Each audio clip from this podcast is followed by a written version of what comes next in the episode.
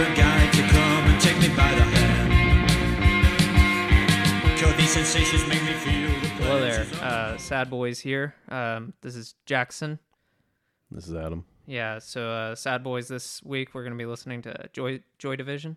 Mhm. Uh, the the English rock band. yeah post punk is what they're called. Uh, I have a bit bit of quarrel with that, but that is uh, neither here nor there. Um, And if you don't know who they are, they were only a band for four years, exactly. but they are a very influential band. Yes. Uh, notably, uh, they are from England. Mhm. Um, they're a band from 1976 to 1980. Singer Ian Curtis. Then they had Bernard Sumner, Peter Hook on bass, and Stephen Morris. I don't know the two in between people what they do, but I I'm not familiar either. I know Ian Curtis and I know Peter Hook. They basically had the same lineup, Yeah, for four years. more or less. So Good job, guys.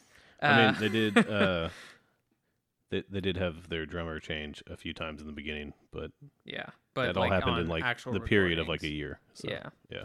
Um, so have you ever listened to them before this? I've list I've heard their songs covered by people like Peter Murphy and Trent Reznor. you know, honestly, for a little bit, I thought uh, Peter Murphy had to have been part of this band. No, no, no. Yeah, I I definitely thought that at first when I heard it because it sounds like a natural like fit. Yeah, Um, Bauhaus came out after them, though, right? Yeah, Okay. yeah. Good. My notes reflect that.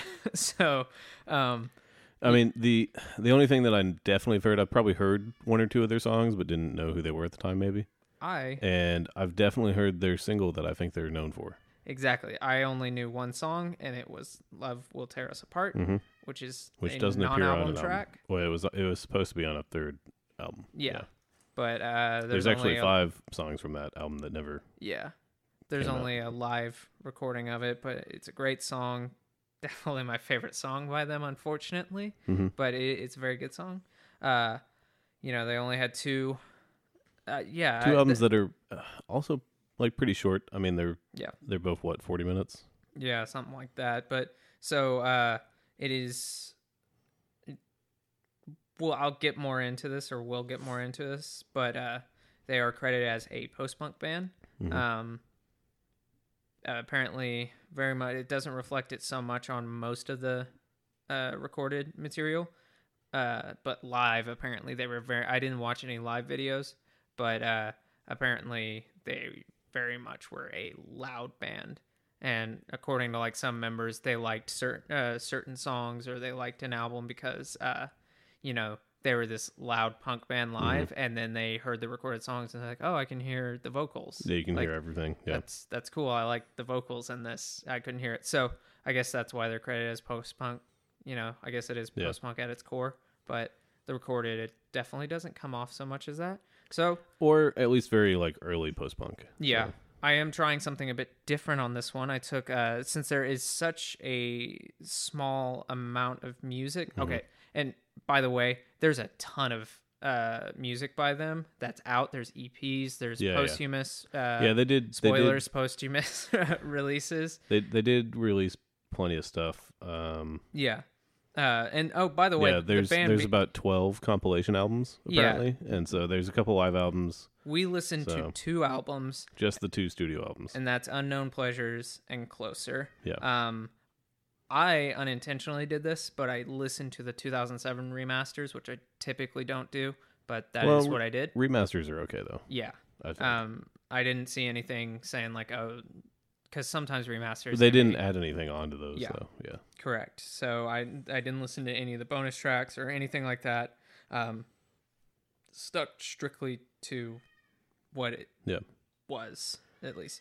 So, So we uh, want to get get into the first album. yeah, let's just go ahead and go into it. I'm trying something a bit different since there's so few hmm uh, tracks to go through on this. I think like 18 or something, less than 20 or 20. Uh, Yeah. I try to do as best by as I could as a track by track. So we'll see how that goes. Um, I first album came out April 1979. Uh, it's called Unknown Pleasures. June 1979. It was recorded in April, I apologize. which I think is kind of weird because it's like they just recorded it all in one go. Yeah. But uh, apparently they recorded the album in like three weekends, three yeah, consecutive and, and weekends. they didn't like sit on it. No. So Um, I don't know my months, so I, I couldn't tell you yeah, they that, did. that's about it. Uh, so uh, I before we start like actually talking about the music, uh, I do want to uh, talk about. It is good to note that this album, this is the album with the iconic artwork. Mhm. If you don't know Joy Division and you don't know what their music sounds like, you don't know anything, you know this album artwork.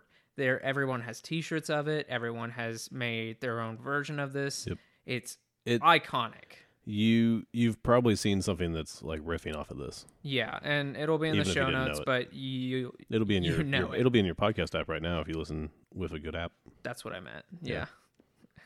Uh, we won't mention what app you should be listening to. I was going to, but Yeah, go for it. I you, don't care. you should listen to this this show in like Overcast or Castro or Pocket. Casts or I- something. I use Overcast. Those are all linked on our website at don'tfeedtheirs.com. yeah. DFTA.show. Yeah. Uh, somebody the other day emailed us trying to sell us. Yeah, I saw that. demo- Uh, domain, I and it was like, don't feed the. Uh, it was like there was one like it was a typo. yeah there was yeah. a typo, and I was just like, you're not. We're not a me. big deal, so no. Yeah, I was like, yeah, no, absolutely not. Uh, yeah, so let's get into this. So Yeah. the uh, the opening track, "Disorder," is a an upbeat track that must have influenced a lot of the early 2000s alt rock groups, and by that I mean like Interpol. And uh, from the start, this uh, track puts Ian Curtis, the vocalist, his unique vocal styling in the forefront. Mhm. So this, as soon as I heard this song, I was like, okay, this is. I all I knew was Love Will Tear Us Apart," and I kind of assumed, okay, this is gonna be some like goth rock band. This is gonna be like Bauhaus, that kind of Yeah. thing. Well, Um, and like we were saying, like Peter Murphy loves this band, so it, it would make Oh, sense. Yeah, it so, shows it. But uh, yeah, I mean, I I was pretty shocked. It's a really good song, and it, it, sounds pretty upbeat. So I was pretty shocked to hear that. Mhm. Uh, so and then you know it moves into Days of the Lord, uh, and this is exactly what I expected uh, Yeah. Joy Division to be. Um, A- And I think it's already clear within these like first two or even three songs, like why all these musicians like them so much. yeah, and if because like Trent Reznor mentions them a lot, yeah, if and I think ha- it makes sense. Like, Yeah, if you haven't listened to them prior to this episode, uh, or you're gonna listen to after, his vocal styling is very much like Paul Banks from um, Interpol.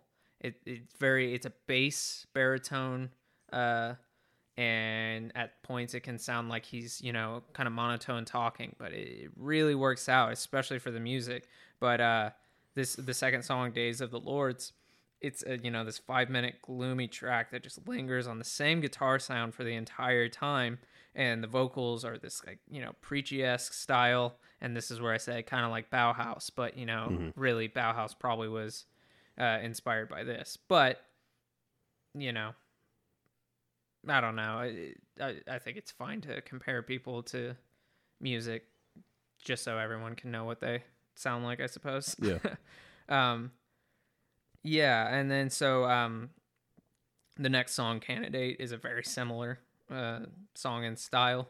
Uh so as the previous track as Days of Our uh, Days of the Lords Mhm. uh candidate so like everything I said for that for the prior track like really the same for me on this one.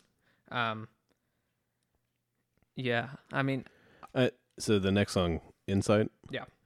I think that might be like my favorite song on here on this album. yeah, it has some really cool synthesizers in it. Yeah. Um And that that was kind of I don't know about unexpected, but uh, yeah, I know what you're talking about yeah, though. There, yeah. it, it has a you know kind of more light feel than the previous two tracks.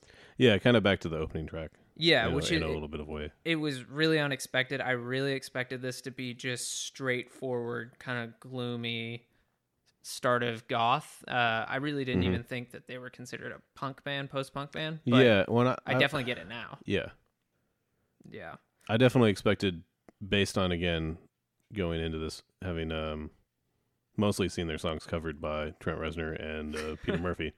yeah. I assumed it was very much I think the of the Killers did uh, a cover of a, song Oh, on this yeah. album, Shadow Play. okay. Yeah, that sounds right. Yeah, Yeah, which I didn't know. Uh, I didn't like that their Hmm. cover of it, but I remember listening to it and being like, "Oh, I don't like this at all." Um, but yeah.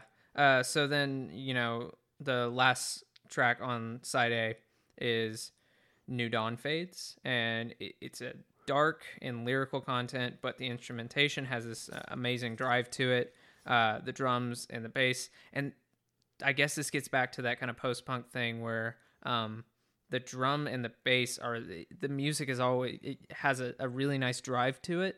It's not always the most complex thing, but uh, the bass and the drums they play super well together, and the bass tone is super great. It has this really nice distorted, um, just like I don't know. I would love to find out the effect he was using on that, and like the, it's just this nice fuzz bass uh, when executed really well is awesome. Uh, and then the guitar is also mixed super well to be this atmospheric part. What? There's two guitars on here actually, Yeah. which is interesting. Yeah, Because if you go read about this song, they they talk about um, it's it's one of their like only songs where they have two guitars. I didn't. Playing, so- Yeah, no, I didn't see that. But like, it, it's really nice because like the guitar, especially in punk music, is always like in the forefront. It is the Yeah, thing yeah. where it seems like with uh, you know, Joy Division, it, it's really Ian Curtis's vocals is the forefront of almost every single song. That's There- like the driving thing of it. Yeah, and Yeah. there are a few songs uh, in their cat or catalog that are um, the opposite, where the uh, the vocals are in the back, Mhm. and it's super cool to see that contrast of the two. But uh, yeah, I mean, it, it is nice to see that guitar being in the back and being really atmospheric, and that kind of just speaks to the the mix on this album is really unique, especially and some of the band hated it, some of the band loved it. It's just I think it the mix is kind of weird on both albums. Actually, it's the same guy. it's kind of unconventional. The same guy who uh mixed or so the producer for both albums yeah, is he- the same guy, The, the Martin producer Hannett. is yeah, yeah. He so he brought a, like a lot of weird, like non uh, traditional kind Yeah. of production techniques and stuff. yeah, so they they said like they would working with him could be really difficult, but then like you would hear the ends and you'd be like, okay, well it makes sense. Yeah. Some people in the band did not feel so much, like they would get really frustrated by it, that kind of stuff. No, I mean, and it it shows in like the like reviews and retrospectives that like Yeah, I he- mean, what he decided to do was the right call. I mean, there. I forgot who in the band says it, but uh, the mix is almost as important as the songs themselves. Yeah. But that being said, without the songs, there would have been no important mix right. in the first place. But uh, yeah, he the uh, producer would do um, things like you know make them record like type of a fields uh, recording style stuff. It would make him record his vocals through a vocal mic that or sorry, not a vocal mic, uh, a telephone, that kind of stuff. All that kind of stuff, bringing a drill into the studio, all that kind of stuff. So it it's creative. I mean, people don't really do that much. Uh, so we'll move on to the side two of the record. Um, first track, "She's Lost Control." I don't really have much to say about that. Um, I don't really have much to say about that or Shadow Play. Uh, they're all right songs, just not my jam. Well, and they don't stand out as much as some of the other stuff does. So, Yeah, I mean, as which I is said, fine. They don't they don't have to. But not bad, but just not for me. Um, Wilderness is you know, the eighth track on the album, and uh, it's probably the most punk song on the record, and probably the most punk song that they have. it's like the yeah, and and also like at the same time, obviously, it's the least like gothy kind of gothic rock. Yeah, and in the, so in the vocals there is this really cool uh, call and response, uh, where on the track, uh, on the track, uh, Ian Curtis uh, is at a like a full voice. Um, he's just completely projecting and uh, singing. He that that's like the initial call, and then the response is this kind of like um you know a really restrained uh take where he's like not full chest voice and it just feels like it's kind of you know pulled back in performance. But normally when there's a call and response in a song the call is louder than the response. The response is more of like a backing vocal. Yeah. but what's really cool is they didn't do that. It's not this backing track. Uh, it is literally call response at the same uh, level of um, noise. So i thought that was really cool to hear that contrast like right next to each other instead of it just being like a I wonder how that would have been live. yeah. I mean, I'm not sure. I, I, I didn't. I mean, I didn't go watch any of that. So I don't know. yeah, Uh, which I really do want to go listen. Mhm. Or they have a lot of recording. Well, They- I mean, they had have they have grueling- two live albums too. They had so- a grueling touring schedule, which uh, gets into. uh, And by the way, if you know about Ian Curtis, I'm not going to get too deep into his whole Yeah. thing. That's a whole, you know, i that's a deep topic to get into, and it's it's a really long topic. But uh, essentially, they had a, a grueling touring touring schedule.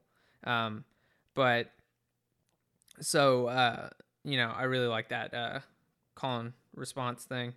Um, oh wait, yeah, I was talking about Inner Zone on Yeah. accident. No, yeah, you were. That's all right though. Yeah. So that that was Inner Zone. But going back to Wilderness, uh, the eighth track, um, it's just a, it's another song where the instrumentation has like a really good driving force. Uh, notably the drums, and this is where the the pro- production comes back in. Mm-hmm. The drums have this really cool delay effect on them, which uh, hadn't been beaten to death at that point. And what I mean by that is like.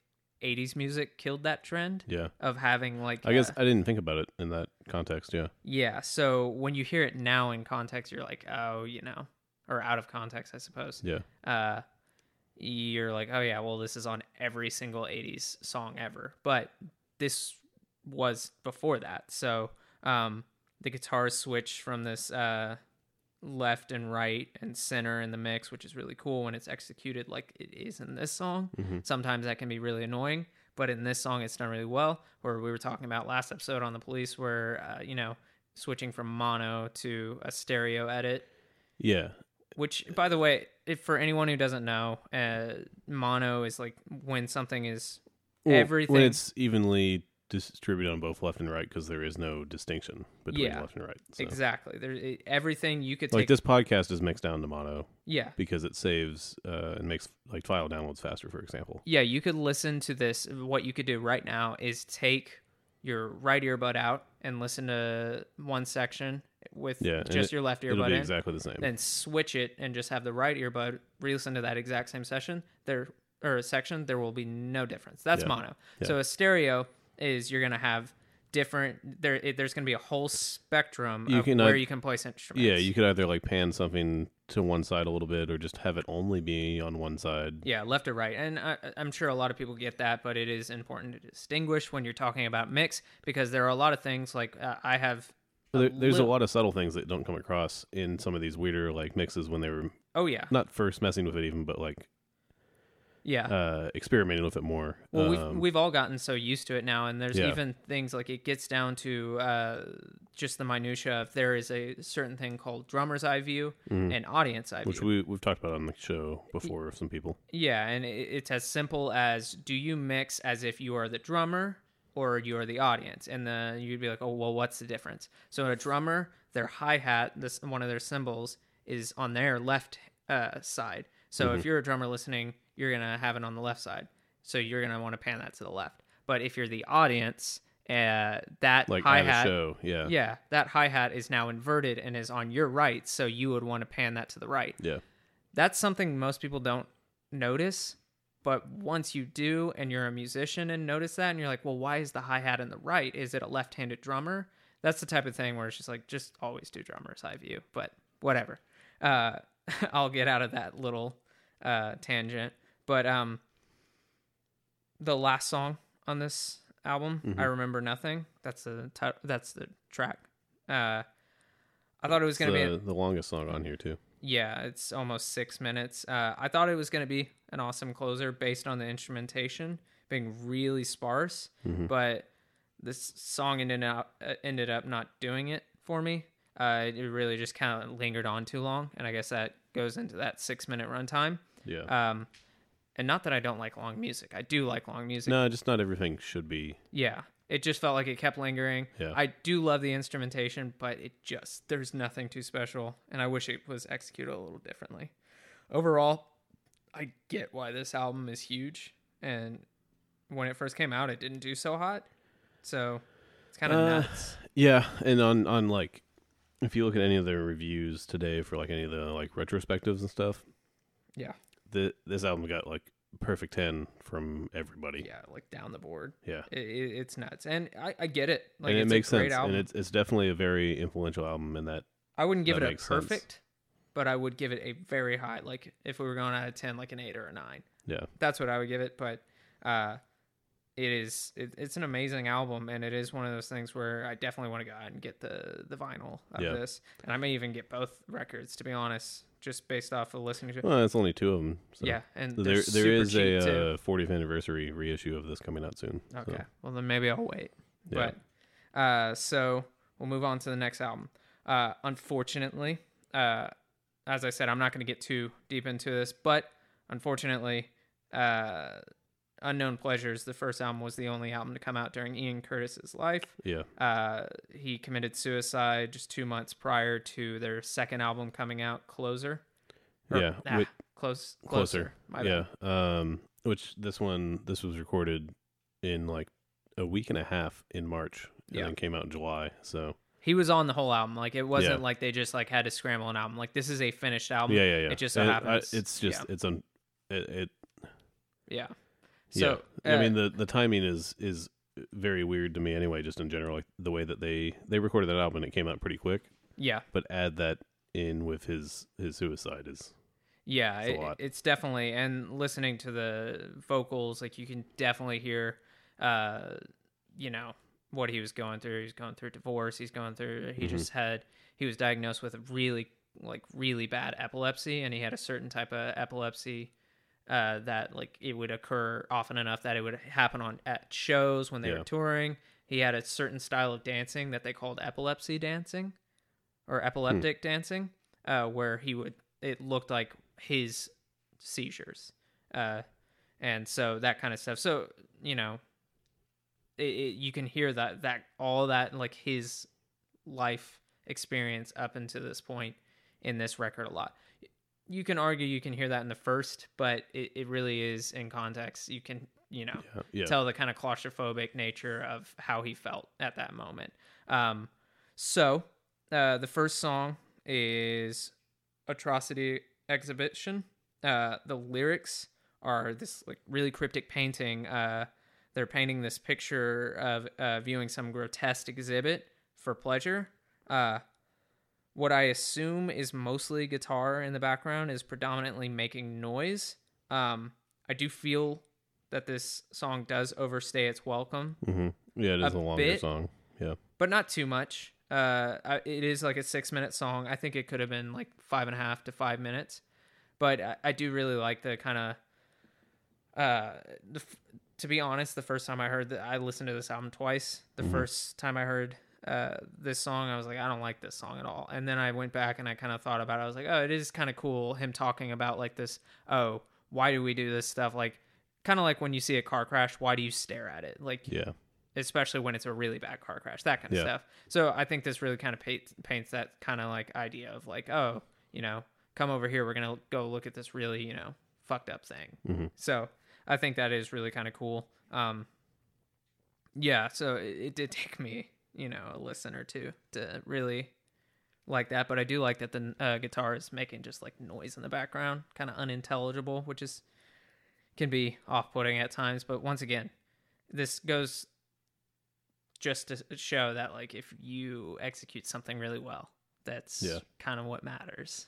Um, so then the second song, "Isolation," uh, it takes a turn for very very short song. yeah, and it's a more punk approach. Yep. Uh, to a now, uh, it- well, okay, it, it's like a heavily synth-based track. hmm Uh, there's a disconnect from the lyrical content and the upbeat instrumental, which is a nice contrast. But there is definitely that, like, it, I don't know. You really have to listen to the song to understand what I, I think I'm talking about. But Yeah, it, it, it's that same idea of like It- having an upbeat and then like have this guy talking about the i mean the, the track's called isolation. You can guess what it's about.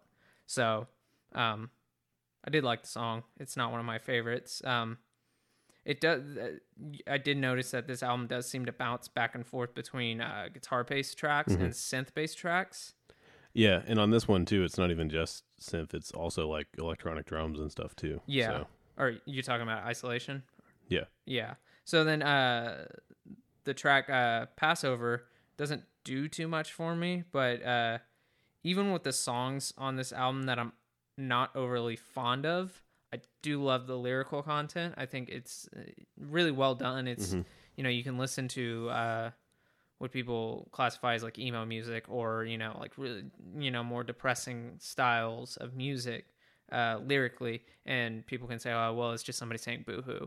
I mean, this isn't just a guy like who's obviously talking about divorce. Like it, it- he's Yeah. painting a, a more broad picture than that, and I do really uh, respect the the lyrical content and how it's written. It does feel really intentional and not just really this stream of consciousness of like, oh man, I'm so lonely, that kind of thing. Um, Yeah, it's not. uh I don't know. Yeah, it's not that simple. I guess. Yeah. Um so even on the songs that I'm not a fan of, just I can listen to the lyrics and just kind of more analyze that and then enjoy the song in that way.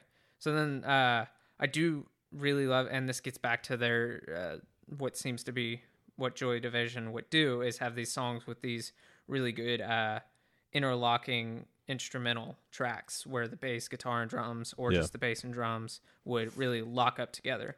the The muted guitar in the background is really cool for effect. Uh, yeah, there's not much to explain about that. But meanwhile, you have uh, Ian Curtis. I mean, this is where it gets more. I think from here on, it's just like there's no kind of break in the the the tone of what he's talking about Yeah. from here on. The very beginning of the album, you can kind of take a back seat to what you know happened, and then also just like listen to it as songs. But then from here on, it's kind of like it's really hard to take it away. So he, you know, you have this really uh, synced up, uh, you know, instrumental, and then you know you have uh, Ian Curtis uh, repeating uh, what seems to be his uh, a, a critique on uh, quote unquote God and His wisdom. He keeps repeating God and His wisdom, basically like seems like he's really critiquing kind of religion and his uh, mindset. So yeah, I mean, it's hard to talk about Joy Division without talking about that because, as I said, you know, with uh, other punk music, it really seemed like it was just this raw emotion, and this is still that, but you really hear the vocals. Yeah. Well, it. They're intentional. Yeah, and it it's very much like an important part of each song. So Yeah, and so that ties into the next song, the last album or the last song on side one, uh, "A Means to an End." For me, it was a hard listen. Uh, not in the sense that it was a bad song; it's a good song, but within the context of Ian Curtis's divorce, because the lyrics he just keeps repeating, "I put my trust in you," and it's just really, it's it's a hard listen. yeah, Yeah. And then, you know, so then we move into side two. Uh, there, there's only four songs. There's only nine songs on this album, uh, 44 minutes long. Um, so Heart and Soul is definitely my favorite song on the record. Uh, this and this song, basically from here to the end, I think it's just a masterful way. Uh, really, the rest of the album is uh, great from Heart and Soul onward. yeah. I think the all of side two is just Oh. so good. Yeah, I love it. I mean, I mean, there's only four songs on the on this part, but they're all really great. yeah, I mean, the latter half really puts uh, Ian Curtis in the forefront, his vocals in the forefront, and it benefits greatly to that. I mean, uh, you know, the Eternal, uh, which is you know the eighth song, Mm-hmm. second to last song. is such a beautiful track, and it retains like Joy Division's uh, haunting nature, even though it's this like Yeah. really pretty sounding song. And then you have Heart and Soul, which uh, it it has a really extremely subtle build to this climax. But typically, when you think of like a, a building song that climaxes, kind of like I don't know, like Journey's "Don't Stop Believing," like Yeah, it, it has like this that. really epic finale Mhm. this is opposite from that. It has this really subtle build, and you feel okay. Well, we're getting to this really epic climax, and they're gonna do this really punk rock thing and be super loud, but it doesn't. It it, it becomes super tasteful, and it it it just kind of like it gets to the climax, but Yeah. you don't feel that kind of like sense of relief. It doesn't resolve as well as you would think it would. Um, yeah, the vocals feel a lot more pulled back than most of the other songs. Uh, Heart and Soul is one where I feel like the vocals aren't the loudest thing in the track. Yeah. Or- yeah, no, I mean it's and that's really cool. Yeah. Uh, uh, yeah. 24 hours stood out as a just I don't know, to me a really solid like song. Yeah, and I think it And continues it's, that. uh I mean it's on the shorter side of things on this side of the album, so Yeah, and I think it continues that. Uh, you know, the complexity of heart and soul, as Mhm. well as gives a, a a glimpse into Ian Curtis's like dark head space during the, this record. yeah. Um, but overall, you know, I thought you know that first album was gonna be the uh album that like I was gonna be like, oh well, I get it. This is the album. No, but, no, like this, after listening this is to this, definitely it. Yeah. yeah, it's fucking nuts. This is This, This is a 10 out of 10. This is yeah, this one is actually all 10 out of 10 yeah. I mean, for any review I could find. The other one has a couple of people who are like 9 out of 10, Yeah. nine and a half. Like, But even as I said, even on like their, you know, like, you know, isolation or Passover, like songs that I, I'm not in love with, like I can listen to the lyrics and just really just analyze that, and that's it. So it easily makes it a 10 out of 10 for me. yeah. Um, yeah, I mean, yeah, I- and then unfortunately they never released uh, "Love Will Tear Us Apart" as a Yeah. um As a, well, on an album at all. Yeah, I mean, so it was on the 2007 remaster bonus disc of this album, hmm but it, it's a live recording, and there's, you know, There is a, a studio recording, though, I believe. I don't know, but yeah, maybe it is. Uh, I don't I don't know if it's ever come out, but I know there's that music video of them playing it. Uh, I don't know if that's live or not, but that's such a good song, and I I wish, you know, that song was on this album because I think it would have benefited so much. yeah, or that we could have seen. I mean, they obviously were doing everything they wanted to do, and they were doing it really well. Other than, you know, their problems from their their tour and his problems with his you know divorce and everything. Uh, yeah, and yeah, it's just. but if they had done a third album, I think it probably would have been another, like, just really great. Yeah, that's always a, a tough thing that I always think about. So like now Joy Division is on one of the that list with me. Yeah. Uh but like someone like Jeff Buckley who uh, died after his first album came out and his first album was like people were like this is a masterpiece and I personally agree it's one of my favorite albums of all Mhm. time. And uh then, you know, people said like, "Oh, Jeff Buckley was kind of one of those guys that you would be like, oh, he's gonna have like 30 albums. He's gonna be like a Van Morrison who's just like has so many albums." Yeah. And then he ended up only having one, so it's like, oh, well, would he have been great that whole time? That kind of thing. So you think that I, I start to think like, would Joy Division have been that good? Would Jimi Hendrix have? Have would kept- Nirvana yeah, have? You know, like would they be going to this day and like you know, you know, like Iron Maiden, they have good albums, but like they're not releasing great stuff now. Personally, I no, don't think yeah, so. and I mean they do have to They're know greatest when hits call They're it. a jukebox at Yeah. some point. You have to know when to like call it quits if you're a band. But yeah.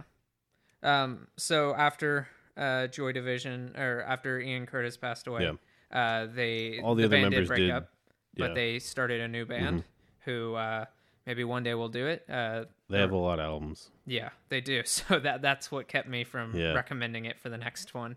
Uh, the remaining members regrouped under the name uh, New Order, which is a more they have the post punk vibe, but more electronic and dance music influences. But I have not heard a single New Order song, so that would be interesting to listen Yeah. to. Um, I'm pretty sure I've never heard anything of that. But yeah, I, I guess that's better. I pretty sure I don't either, but maybe I have. But yeah, um, yeah, I definitely recommend Joy Division if you have to pick one album. yeah, I mean, if you have to pick one, do the second one. but yeah, but you you should, should, just listen to both anyway. Yeah, It, I was shocked at how much I like this. Like I enjoyed. I mean, it's a solid like they're they're 40 minute long albums, so it's like Yeah. an an hour hour and a half of your time. yeah, I thought, you know, I liked Bauhaus. I didn't love Bauhaus. I liked their first album a lot, Mhm. and then, you know, Well, and there's there's what five albums there to pick from, so it's Yeah, but like I don't think I'm ever gonna just like be like, oh, I want to listen to Bauhaus. But with this, yeah.